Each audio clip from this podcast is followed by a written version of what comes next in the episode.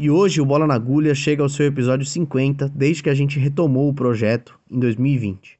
Semanalmente a gente publica episódios sobre temas que julgamos relevantes para a pauta esportiva, em especial aqueles que não têm a atenção necessária da imprensa esportiva de grande circulação. Como a gente sempre diz, somos um podcast sobre esporte e jornalismo esportivo.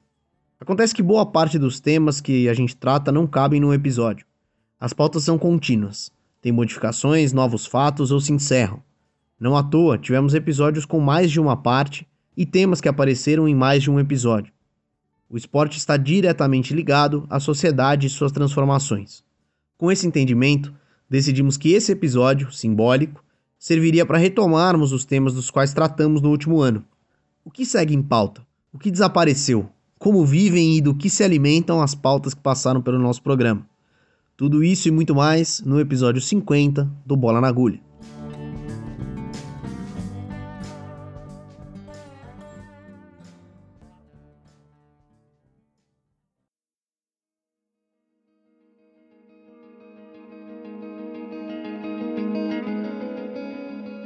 No dia 23 de maio de 2020, quando publicamos nosso primeiro episódio sobre futebol e Covid-19, o Brasil registrava 330.890 casos de coronavírus e 21.048 mortes. Números bem menores que os mais de 18 milhões de casos e mais de 507 mil mortos até o momento dessa gravação. Os números em 2021 foram piores que os de 2020. Na última semana, voltamos a ter mais de 2 mil mortos por dia. Mesmo assim, a sensação é de que a pandemia era vista com mais medo ano passado. Até por isso, as competições esportivas estavam paralisadas desde março de 2020. Nenhuma partida de futebol profissional aconteceu em três meses de quarentena, entre março e junho. Eurocopa e Copa América foram adiadas. Depois desses três meses, a Europa retomou parte dos seus campeonatos, já que a maioria dos países estava começando a controlar os casos de Covid e os casos entre esportistas eram raros.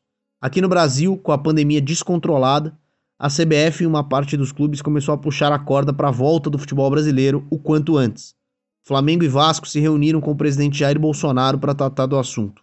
Aliás, essa lógica de forçar a barra foi usada é, algumas é, vezes pressão, desde então. O futebol no Brasil foi retomado em junho de 2020. Os estaduais terminaram em julho e o Campeonato Brasileiro começou em agosto. Logo depois da primeira rodada, a gente fez mais um episódio sobre futebol e pandemia. O momento da pandemia era mais controlado do que em maio, mas os protocolos da CBF estavam sendo questionados. Vários jogos foram suspensos por causa de surtos de Covid nos times. Mas a temporada continuou e, com a retomada da Copa do Brasil e dos torneios sul-americanos, o calendário ficou extremamente apertado. Teve um acordo entre a Federação Nacional dos Atletas, que é a FENAPAF, e a CBF, a Confederação Brasileira de Futebol, que diminuiu o tempo mínimo que era necessário de descanso entre os jogos. Antes, eram necessárias 72 horas de intervalo entre um jogo e outro. O acordo diminuiu esse intervalo para 48 horas. E um detalhe, a gente falou bastante sobre a FENAPAF no episódio 45 do Bola na Agulha. Mas voltando ao acordo, ele gerou umas situações bizarras. O Palmeiras, por exemplo, que foi finalista da Libertadores e da Copa do Brasil, passou boa parte da temporada fazendo três ou quatro jogos por semana. Ou seja, jogo dia sim e dia não. A temporada 2020 do futebol brasileiro terminou oficialmente no dia 7 de março de 2021, quando o Palmeiras venceu o Grêmio na final da Copa do Brasil. E a essa altura, os estaduais de 2021 já tinham começado. O balanço final do Campeonato Brasileiro da Série A foi de 320 casos de Covid-19 entre jogadores e técnicos. O campeão foi o Flamengo, que durante o torneio foi o principal agente pela volta do público aos estádios. E recentemente, o vice-presidente do Flamengo e vereador do Rio de Janeiro, Marcos Braz, disse que dava para ter 10 mil pessoas facilmente num estádio de futebol. Foi mais uma dessas declarações estranhas do Braz. A gente falou bastante dele no episódio 26 e sobre a relação entre o esporte e as eleições municipais de 2020 ao redor do Brasil.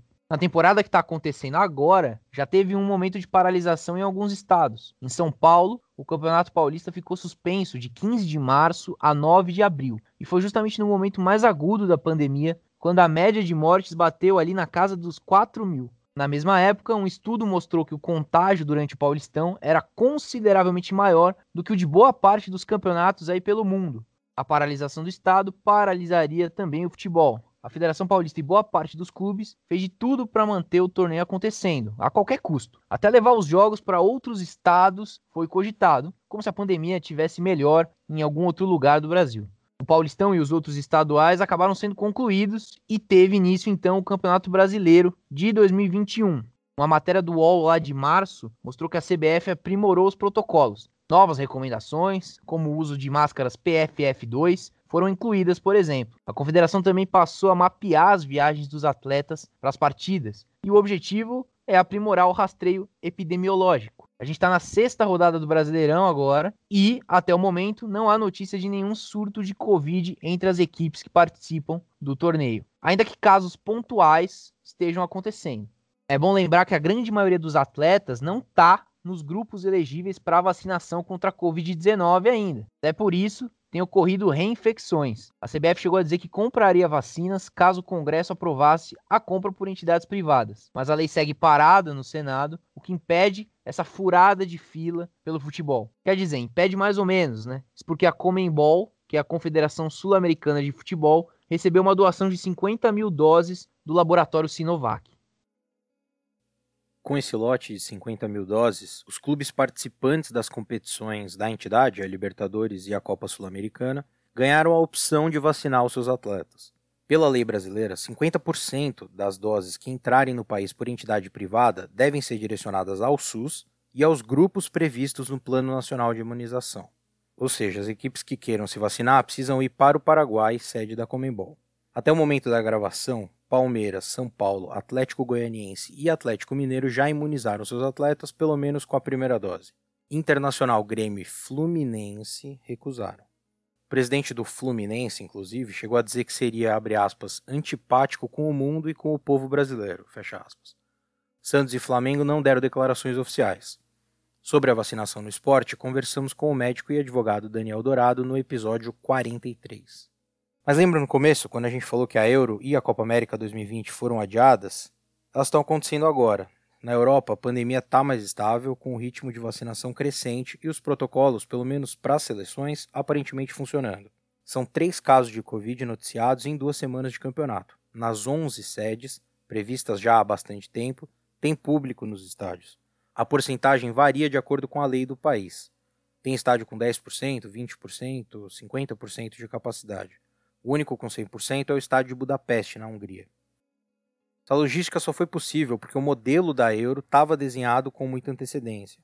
Exatamente o oposto do que aconteceu com a Copa América. A previsão era de que ela começasse dia 11 de junho, com sede na Argentina e na Colômbia. Os dois países desistiram de sediar a competição. O motivo da Argentina foi exclusivamente a pandemia. Qual foi a solução que a Comebol, a CBF e o governo federal encontraram? Organizar um torneio de um mês com atletas vindos de nove países diferentes em uma semana e justamente no país que tem o pior quadro de pandemia no continente, que é o Brasil.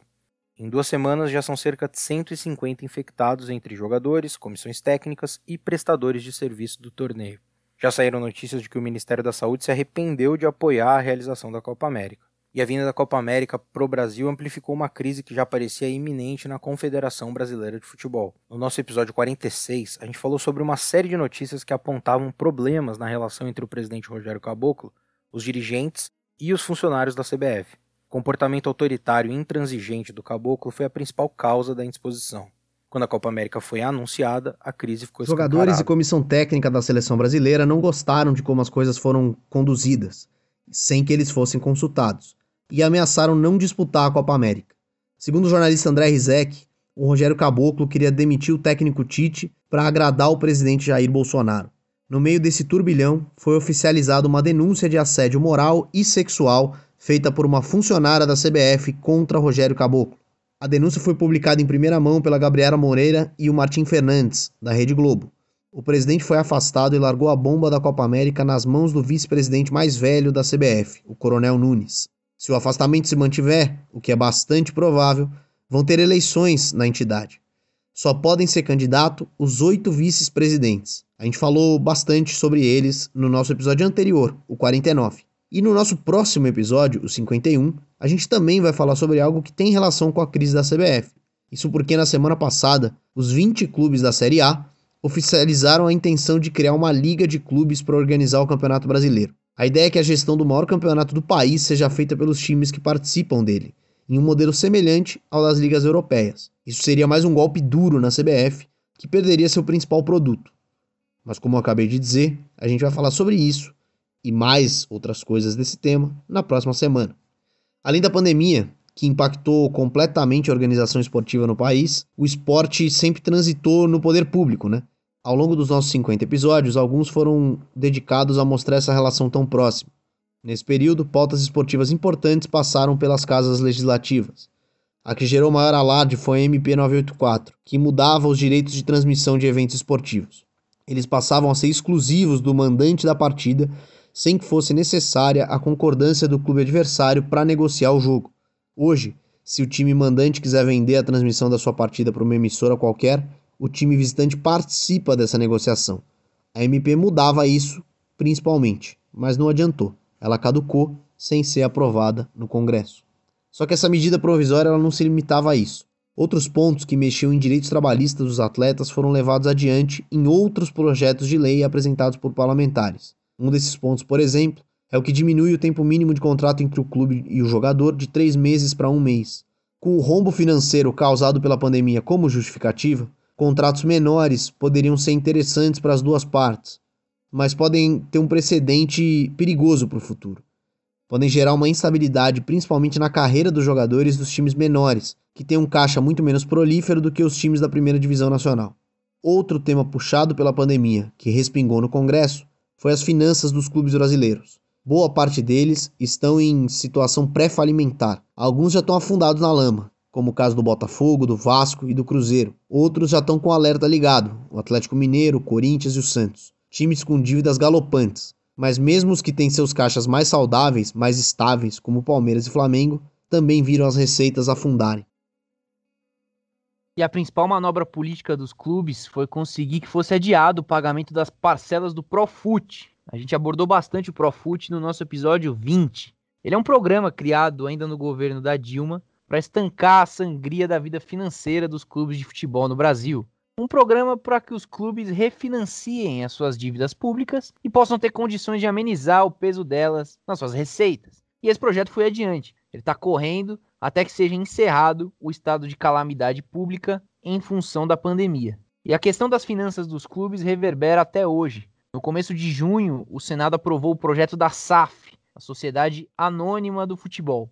Esse projeto regulamenta a possibilidade dos clubes virarem empresas. Seria facultativo, ou seja, eles não seriam obrigados a deixar de ser associações. Os senadores que aprovaram o texto dizem que isso garante autonomia aos clubes para que eles possam avaliar se vale ou não a pena essa conversão em empresa. Esse projeto de lei contou com uma articulação intensa do futebol de Minas Gerais. O América Mineiro e o Cruzeiro foram amplamente favoráveis. O América já tem até um projeto encaminhado para virar empresa. E o Cruzeiro enxerga aí uma oportunidade de revolucionar o caos financeiro que o clube vive atualmente. Além disso, o texto é de autoria do presidente do Senado, o mineiro Rodrigo Pacheco, que havia prometido que levaria essa pauta adiante. Mas não é só em Minas que o projeto foi comemorado. No Rio de Janeiro também, onde há um caso emblemático, que é o do Botafogo, e que a gente falou por aqui também. O time tem mais de um bilhão de reais em dívidas e tem tentado há anos colocar em prática a Botafogo SA, que não tem ido para frente. A gente falou detalhadamente desse caso do Botafogo no nosso episódio 31. Ainda sobre política de abrangência nacional, a gente também dedicou um episódio para falar da tramitação do projeto da Lei Geral do Esporte no Senado. Como a gente explicou no episódio 36, esse PL tem o intuito de condensar num texto único todas as leis que gerem o esporte brasileiro atualmente. É a Lei Pelé, o Estatuto do Torcedor, a Lei de Repasse de Recursos Federais, por aí vai.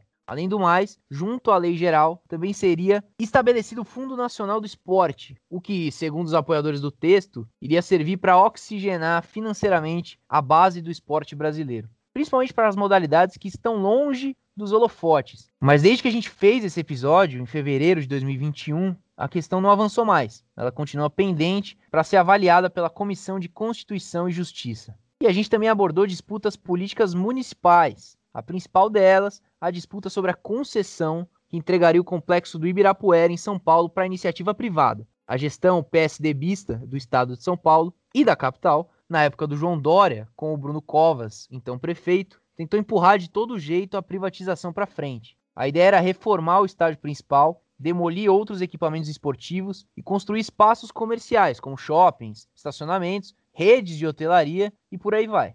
Tanto acadêmicos quanto arquitetos se colocaram contra, alegando que o complexo tem valor histórico-cultural para a cidade e que por isso ele precisa ser preservado. Atletas também entraram nessa briga.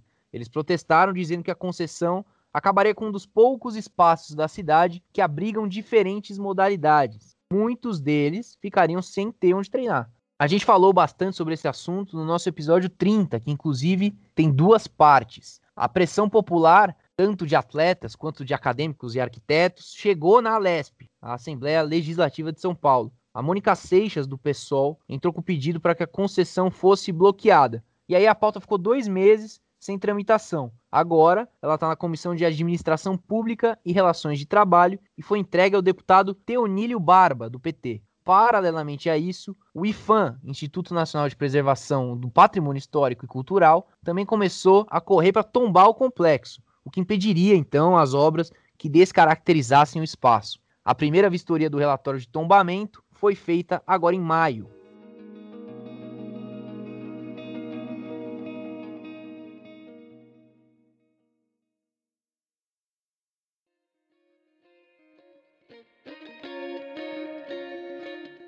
Ao longo desses 50 episódios, o Bola na Agulha também falou de assuntos que extrapolam as fronteiras do país. Desde questões políticas ou geopolíticas, passando por assuntos de caráter social, médico e até financeiro. Mas para manter um pouco da nossa linha inicial do episódio, que a gente falou de Olimpíadas, um dos primeiros desses assuntos internacionais que foram tratados aqui se refere, de certa forma, aos Jogos Olímpicos. Em novembro de 2020, a gente trouxe para o centro da pauta o caso de um lutador profissional iraniano que havia sido preso por conta de protestos contra o governo vigente e que estava para ser executado por esse mesmo governo. A pena de morte é permitida no país, o que por si só já gera debates no mundo inteiro. Mas essa questão específica envolvendo um atleta gerou uma enorme comoção na comunidade esportiva, mesmo não sendo alguém famoso ou com competições internacionais no currículo. Resumindo, Navid Afkari foi preso e condenado à morte por supostamente assassinar um funcionário do governo durante protestos em 2018. O Afkari, por outro lado, dizia ser torturado para confessar o crime que ele não cometeu. A situação dele, que ficou preso numa cadeia totalmente insalubre depois da condenação, foi revelada por jornalistas iranianas às vésperas da data marcada para a execução. E apesar dos pedidos para que a sentença fosse revista ou cancelada, inclusive do presidente dos Estados Unidos na época, o Donald Trump, Afkari acabou sendo executado e a execução foi feita de uma maneira totalmente torta e atropelada, às pressas, o que gerou várias dúvidas sobre como se deu esse processo. Tem suspeitas, por exemplo, de que na verdade ele morreu sendo torturado pelas autoridades, de forma, entre aspas, acidental. E aí, para acobertar esse crime, as autoridades alegaram que ele foi executado. O que gerou estranhamento no advogado da família, nos próprios familiares, na imprensa. Ninguém estava sabendo que isso ia acontecer. E por que esse caso tem a ver com as Olimpíadas? Porque logo depois dessa execução aumentaram os pedidos de ONGs, de atletas e até de federações de alguns países para que o Irã fosse excluído das Olimpíadas de Tóquio, adiadas para esse ano de 2021. Só que o clamor não deu em nada e o Comitê Olímpico Internacional não puniu o Irã de nenhuma forma. O COI ainda tentou desconversar ao dizer que estava chocado com a execução do Afkari, mas que não podia interferir na soberania das nações no caso do Irã. Enfim, o que se viu desde então foi o seguinte: alguns atletas iranianos desertaram do país e foram representar outros países, justamente por não concordarem com o governo vigente. Um dos casos é a Kimia Alizade, única medalhista mulher da história do Irã. A medalhista de bronze no Rio em 2016 fugiu para a Holanda e abandonou qualquer possibilidade de ir aos Jogos representando o Irã. A lutadora de Taekwondo afirmou que os atletas são ferramentas políticas no Irã, tanto para medalhas quanto para serem utilizados de bodes expiatórios, digamos assim. O Afkari poderia muito bem se enquadrar na fala da Kimi. Enfim, o Irã vai para os Jogos de Tóquio e o caso Afkari continua mal explicado e sem grandes revelações nos últimos meses. Dois irmãos do Navid continuam presos, condenados por crimes semelhantes ao do irmão, e a família dele segue lutando para tirar os dois, Vahid e Habib, de lá. Só que isso não é tarefa fácil. Recentemente, até a mãe deles acabou agredida em um protesto pela liberdade dos filhos vivos e pela justiça do filho morto. Além dela, a irmã também sofreu repressão e teve o telefone confiscado por policiais. Ou seja, o governo iraniano segue perseguindo os Afkari depois de executar o navio de forma silenciosa, rápida e muito suspeita. E para piorar, e também concluir essa história, pelo menos por enquanto, o Irã teve eleições recentemente. O Ebrahim Raisi foi o vencedor, e o futuro presidente era o candidato preferido do Ali Khamenei, o líder supremo do Irã, além de ser o chefe do judiciário desde 2019. Ou seja, foi o Raisi, o próprio presidente, o responsável pela condenação do Navid Afkari, entre tantos outros presos, torturados e executados no Irã. Na verdade, ele já é acusado de crimes contra a humanidade há muito tempo. Em 1988, o nome do Raisi foi associado a um massacre no país que matou mais de 5 mil pessoas. Esse é o novo presidente do Irã, ou seja, o segundo na hierarquia de comando. O país vai às Olimpíadas normalmente, enquanto o governo local tenta silenciar o caso do Navid Afkari, mas a família dele ainda está tentando lutar pelos seus irmãos, vivos e presos nesse momento, na mesma cadeia em que o Navid foi morto. Fica então a sugestão para quem quiser saber mais desse caso, na época em que aconteceu. É só ouvir nosso episódio 17, onde a gente detalhou a história. Mesmo gravado em novembro, o episódio segue bastante atual. Outro assunto que também envolve política e um governo questionado mundialmente se refere a Mianmar, esse foi um episódio mais recente do Bola na Agulha, no qual a gente tratou sobre o golpe de Estado que o país asiático sofreu em fevereiro de 2021. Em meio às manifestações no país e confrontos sangrentos, esportistas se posicionaram. Na época, a seleção de futebol anunciou um boicote enquanto a democracia não fosse restabelecida. Por conta disso, as partidas de Myanmar pelas eliminatórias da Copa do Mundo acabaram sendo adiadas. Uma delas contra o Japão foi jogada somente em 27 de maio. O Japão venceu por 10 a 0 muito porque a seleção de Mianmar entrou em campo com um time improvisado. Os principais jogadores da seleção mantiveram o boicote e não foram para a partida, que ainda contou com uma manifestação de cidadãos de Mianmar do lado de fora. Eles diziam justamente que aquela seleção em campo não os representava.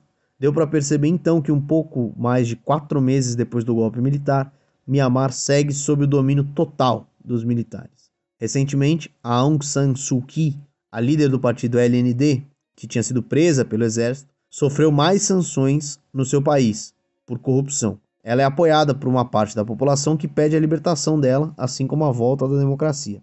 Enfim, a situação em Myanmar segue parecida com a de fevereiro. O golpe ainda está em curso, apesar de ser bastante repreendido pela comunidade internacional. A ONU, inclusive, vai tentar, pela segunda vez, estabelecer um embargo de armas para o país, para dificultar a ação violenta das autoridades. Para quem quiser saber mais, a gente sugere o episódio 35 do Bola na Agulha, gravado logo depois do golpe, em 1 de fevereiro, que dá um panorama interessante da história de Mianmar. A gente também falou sobre a atuação dos esportistas e uma questão interessante, a influência inglesa em Mianmar, principalmente através da Premier League, o campeonato de futebol mais rico e assistido do mundo. Pois é, já que a gente falou de Mianmar, inclusive citou um jogo do país nas eliminatórias da Copa, isso também faz a gente lembrar de um outro episódio de destaque aqui nessa nossa trajetória de 50 programas do Bola na Agulha.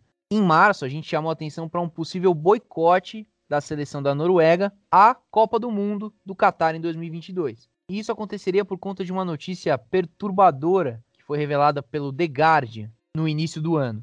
O jornal inglês publicou uma matéria dando conta da morte de mais de 6.500 operários estrangeiros durante as obras para a Copa do Mundo do Catar, no ano que vem. E isso gerou revolta de diversas nações, inclusive da Noruega, que em março anunciou que poderia boicotar as eliminatórias do torneio e, consequentemente, a Copa do Mundo. Na época, a gente detalhou toda essa notícia do Guardian. Por que, que morrem tantos trabalhadores? De onde eles vêm? O governo oculta os dados, é uma questão complexa, mas muito interessante para se entender como o futebol, principalmente os grandes eventos, movimentam um tremendo dinheiro. E essas quantias afetam as questões humanitárias, como por exemplo o deslocamento de operários para o Catar, um país que é praticamente formado por estrangeiros. E o mais importante que aconteceu recentemente nesse tema todo foi justamente, de novo, a Noruega se pronunciando. Dessa vez, o país recusou a proposta do boicote que tinha sido formulada ali em março. A Federação Nacional do país se reuniu e votou contra a ideia que surgiu de clubes e de torcedores. E a votação chamou a atenção mundial porque poderia significar o primeiro país a boicotar a próxima Copa do Mundo. Mas não aconteceu. E a decisão tem a ver, claro, com possíveis punições que a FIFA daria à Noruega em caso de um boicote. E a gente falou disso também no nosso episódio 39 sobre esse escândalo da Copa do Catar, das mortes dos trabalhadores e desse boicote da Noruega. Fica aí mais essa sugestão de um episódio interessante e que vale a pena ser ouvido agora, mesmo que ele tenha sido gravado ainda em março desse ano. No fim, esse assunto polêmico parece ser sempre jogado para debaixo do tapete. A gente não ouve falar muito sobre isso. Apesar das denúncias escandalosas do Guardian e de toda sua repercussão, pouco foi feito ou discutido sobre essa condição do Catar. Além dos problemas envolvendo trabalhadores, a escolha do país para sediar a Copa também é alvo de investigação por corrupção. E todo mundo sabe disso. No caminho, algumas seleções como a Noruega, sem muita força no ambiente do futebol, nos bastidores do futebol, volta e meia se manifestam, mas não sai disso. Somente um protesto antes de um jogo, uma camiseta com alguma frase, um gesto, e logo a FIFA consegue brecar qualquer tipo de ato rebelde, digamos assim. Mas vale a gente ficar de olho, claro, principalmente por conta da proximidade da Copa, que será disputada em dezembro de 2022. E já que a gente falou sobre o Qatar e sobre a Copa do Mundo, lá no nosso episódio 10, a gente também tratou de um assunto que tem a ver com isso. Esse episódio 10, ele também foi dividido em duas partes, nas quais a gente falou sobre os chamados magnatas da bola. Os magnatas da bola são algumas figuras aí do futebol moderno, geralmente investidores, empresários ou até governantes que são bilionários e exprimem interesse em investir no futebol de alguma forma.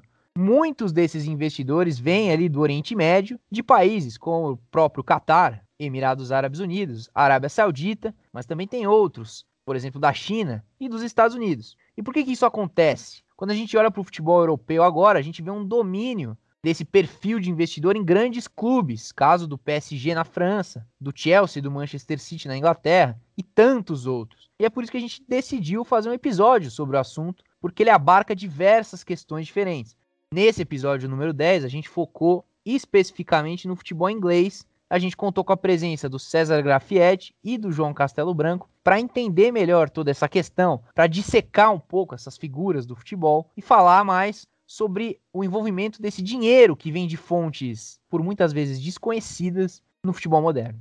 E essa movimentação absurda de dinheiro que o futebol proporciona e que justifica os investimentos estrangeiros estimula algumas ideias para lucrar mais. Uma delas é a Superliga Europeia.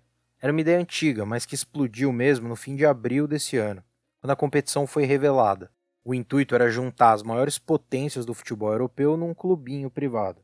Real Madrid, Barcelona, Juventus, Milan, Inter, Manchester City e mais alguns outros times, 12 no total, tentaram emplacar esse torneio. Nele, essas equipes jogariam entre si, passando por cima dos campeonatos locais, da própria UEFA e de times menores. A gente falou sobre ela ainda em outubro do ano passado, quando o projeto tinha poucas informações. Vale a pena o episódio 43, que a gente gravou em maio, em que a gente recuperou esse assunto e ainda falou sobre o novo formato da Champions League, justamente o principal torneio da UEFA, que seria deixado de lado pela nova Superliga. Enfim, a tal Superliga fracassou depois da repercussão horrível entre todo mundo. Não será tão cedo que alguns chamados clubes gigantes, clubes grandes, vão conseguir monopolizar o futebol europeu. De qualquer forma, vale ficar atento de novo ao formato da nova Champions League, que também não é uma maravilha e certamente vai gerar discussões no futuro. Para ficar par delas, ouça então o nosso episódio 43 que eu falei.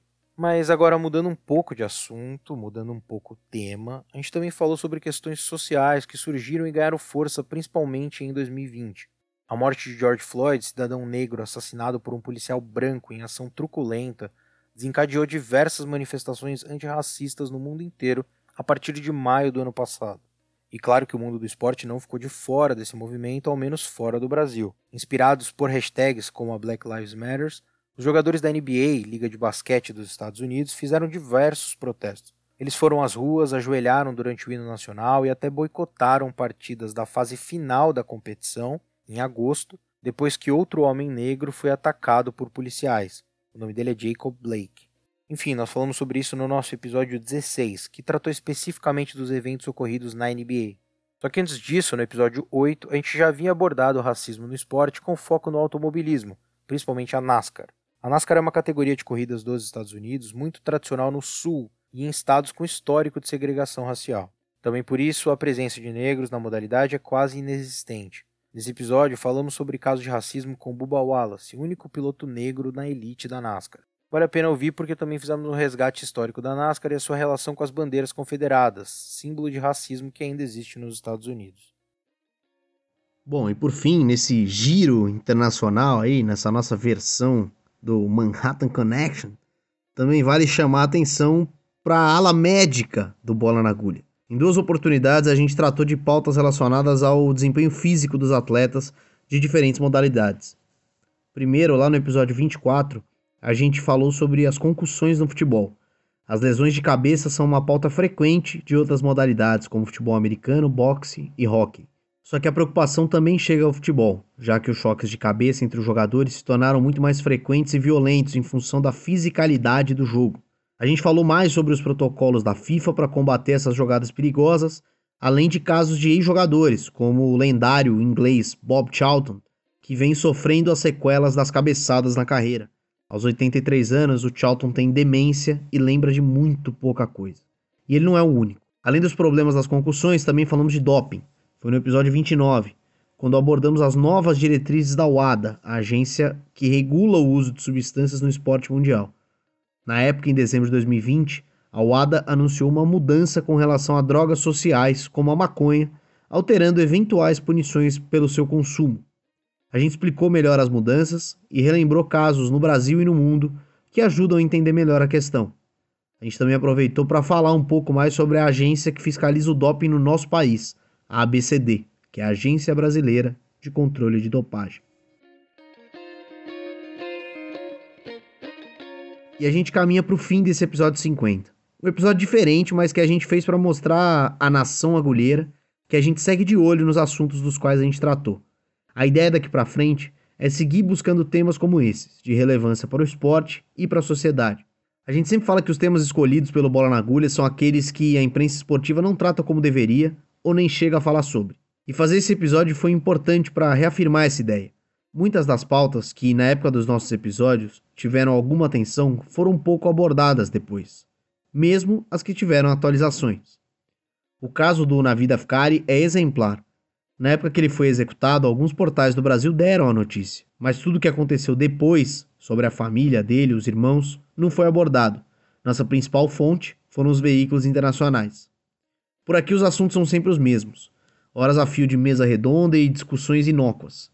Crise na CBF, denúncia de assédio, 150 casos de Covid na Copa América e o que uma das emissoras que transmite o torneio prefere discutir? Se o Flamengo ganharia da seleção uruguaia.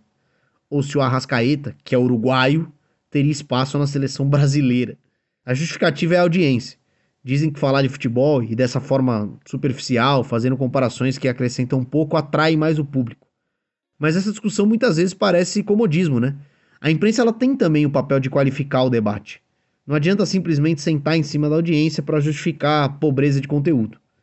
Mas sobre isso, sobre esses temas, a gente falou melhor com os nossos convidados e convidadas do Linha Fina, que é o nosso programa de entrevistas e que vocês podem conferir nos nossos episódios 4, 5, 7, 11, 19 e 47.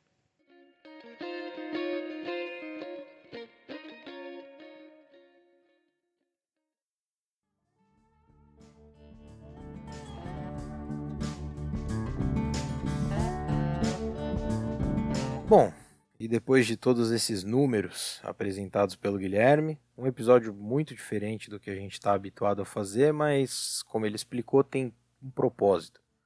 A gente jamais faria um episódio como esse sem propósito nenhum.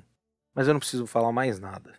Quero agradecer a audiência que acompanhou o programa ao longo desses 50 episódios, a audiência cativa do programa. Queria agradecer ao Álvaro, que foi genial. E queria agradecer ao Guilherme por todo o carisma que ele traz para o programa. Bom, agradeço ao Gabriel pelos elogios. É, eu estou treinando aí, que eu vou anunciar os números da telecena de São João semana que vem. Então, esse programa foi importante, com a quantidade de número que a gente falou. Esperamos que vocês decorem esses números. Ou não também, qualquer coisa, manda um zap, uma DM no Instagram que a gente fala o número do episódio. É, não é muito difícil pra gente, não. Mas é isso. Muito obrigado. É legal chegar até aqui, até esse episódio 50. E mais legal ainda, sabendo que depois de mim, quem vai falar é ele, que vocês tanto conhecem, o rei da voz e meu grande amigo, Álvaro Logulo Neto. É, não precisa nem decorar nada não e nem mandar um zap para você ou pro Gabriel ou para mim. É só entrar lá no canal do YouTube que a gente tem. Já tô fazendo aqui a propaganda de final de episódio, mas você entra lá no nosso canal do YouTube ou em outro tocador aí de podcast que você preferir e a lista tá lá inteira com os 50 episódios que a gente fez, dos quais a gente não conseguiu falar de todos aqui, hein? Que fique claro nesse final de programa. Tem muita coisa que a gente não conseguiu falar. A gente falou de outros esportes, a gente falou sobre tênis, sobre apostas esportivas, a gente falou sobre o futebol argentino, sobre os dois anos da tragédia que matou 10 crianças no ninho do urubu do Flamengo. Então tem muitos outros temas aí que a gente não tratou, porque a gente preferiu né, escolher aqueles que tiveram atualizações, enfim. Mas é só você entrar no nosso canal. Alguma coisa tem que satisfazer você. A gente já brincou sobre isso aqui algumas vezes. Não é possível que em 50 episódios tudo não presta. Não é possível. Algum tem que prestar. Você vai gostar de algum deles, com diferentes tamanhos, com diferentes temas. Esse é o Bola na Agulha e agora a gente vai rumo ao centésimo episódio, porque os membros desse podcast são fissurados em um número redondo. Com isso eu me despeço, pedindo para você acessar também as nossas redes sociais, além do canal do YouTube aí que eu falei, Entra lá no Twitter, no Instagram, no Facebook, com arroba bola na agulha, uma só entre o N e o G, para seguir a gente nas redes sociais e fica mais fácil aí de saber quando o episódio sai. Toda semana tem um novo, mas aí você já vai lá, clica no link, fica muito mais fácil se você seguir a gente e também fica melhor aí para o próprio Bola na Agulha poder crescer mais e atingir mais pessoas. Um abraço, fico feliz com esse episódio 50, que venham mais episódios por aí. E agora eu passo a palavra para o Gabriel, que sempre tem uma mensagem de luz no final de cada episódio do Bola na Agulha. Se você concorda com o Álvaro e também acha impossível não ter nenhum programa que seja minimamente decente e agradável, e você acha que de alguma maneira a gente merece uma contribuição e uma ajuda, você pode fazer isso pela nossa campanha de financiamento coletivo pelo PicPay. Você baixa o PicPay, procura Bola na Agulha lá, que nem você procura na rede social. Você vai encontrar o nosso perfil com vários planos de assinatura, com valores diferentes. Você escolhe aquele que te agrada mais, que você achar que é justo, que você tiver condição. E você contribui mensalmente para o programa continuar rolando e a máquina do Bola na Agulha continuar girando.